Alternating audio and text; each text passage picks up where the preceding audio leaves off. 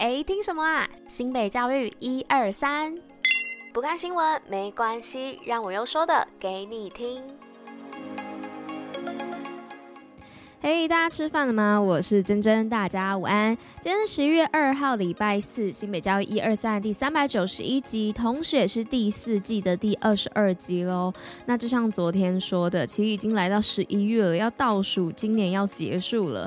那不知道大家有没有什么事情是今年想要完成却还没有完成的？那要记得赶快去完成哦，在倒数的这一个多月里面。那也祝福大家都可以心想事成。那在今年呢，都可以把想做的事情想。然后完成的每一件事情都做到也完成，好啦，那就提醒大家哦，因为今年快要结束了，不知道为什么每次到年底的时候都会有这种，就是有种哎，怎么好像一年又过去的感觉，就是觉得时间过得很快。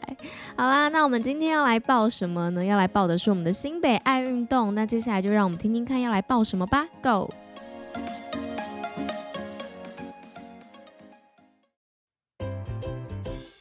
新北爱运动。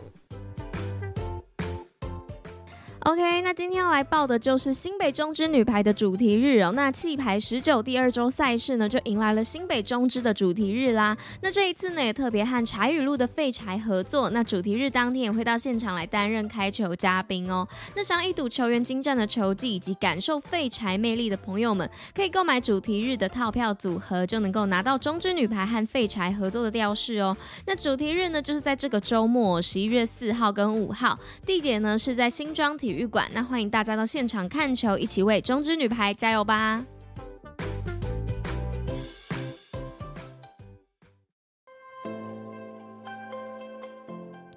接下来呢，今天新闻分享的部分，今天第一则新闻要来说到的是新北拳击女将林玉婷全运会击出五连霸。那拿下杭州亚运金牌的台湾女拳王林玉婷，日前呢在全运会女子五十七公斤级的决赛，轻松击败台北市的吴佩仪，顺利完成五连霸。那代表新北市出赛的林玉婷呢，和对手打到第三回合两分四十六秒的时候，被裁判判定是实力悬殊裁定而提前结束比赛，顺利夺下金牌。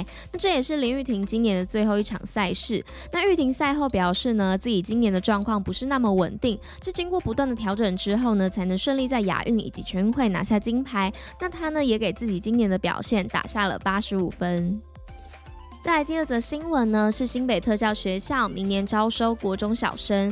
那新北市内呢，大约有一万七千多名的身心障碍学生哦。而全市唯一一所特殊教育学校呢，位于林口区，目前只招收高中职。那新北市呢，为了落实融合教育、就近入学的精神，过去林口区国中国小特殊需求的学生均安置在居住所在地学区内的集中式特教班。今年开始呢，有大批家长联署争取国中小部恢复招生。那经提报特殊教育学生鉴定及就学辅导会讨论之后呢，决议从一百一十三学年度起开设国中小特教班各一班，共可安置二十名学生。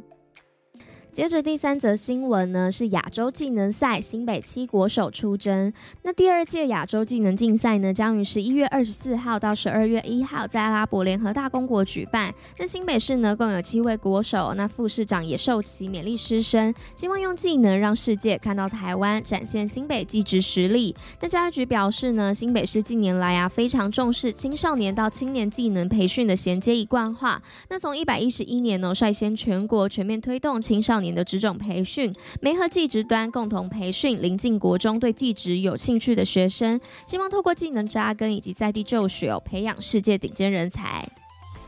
最后呢，来到今天第四则新闻的部分，是乌来国中小教学换宿退休老师指导木工课程。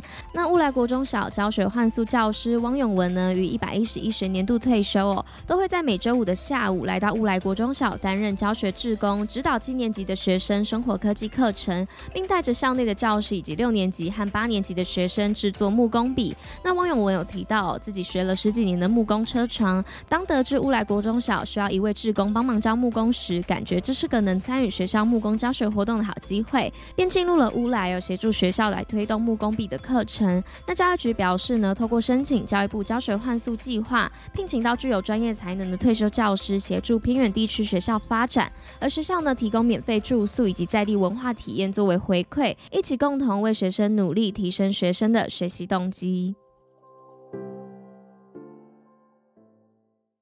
今天五四三什么？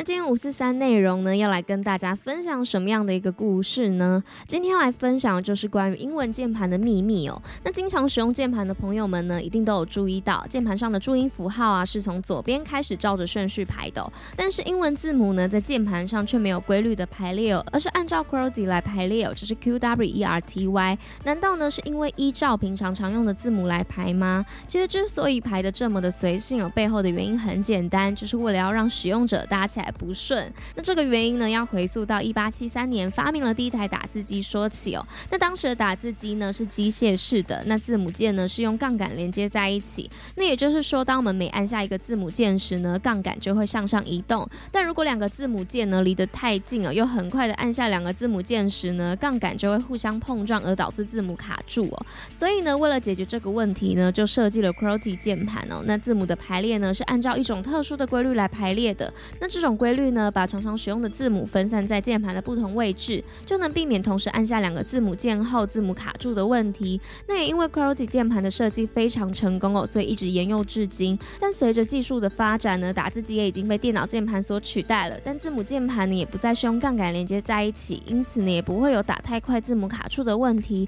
只不过 QWERTY 键盘呢，已经被大家使用了超过一百年哦，早已经成为一种打字的习惯。因此呢，即便会降低打字的效率，大家都还是照常的使用哦，毕竟如果把键盘的排列方式改了，大家还是需要重新适应键盘的使用方式，那这样子的话只会变得更加麻烦。好啦，那以上呢就是今天跟大家分享这个英文键盘的秘密哦。那今天新美教一二三第三百九十一集就到这边啦，那我们就明天见喽，大家拜拜。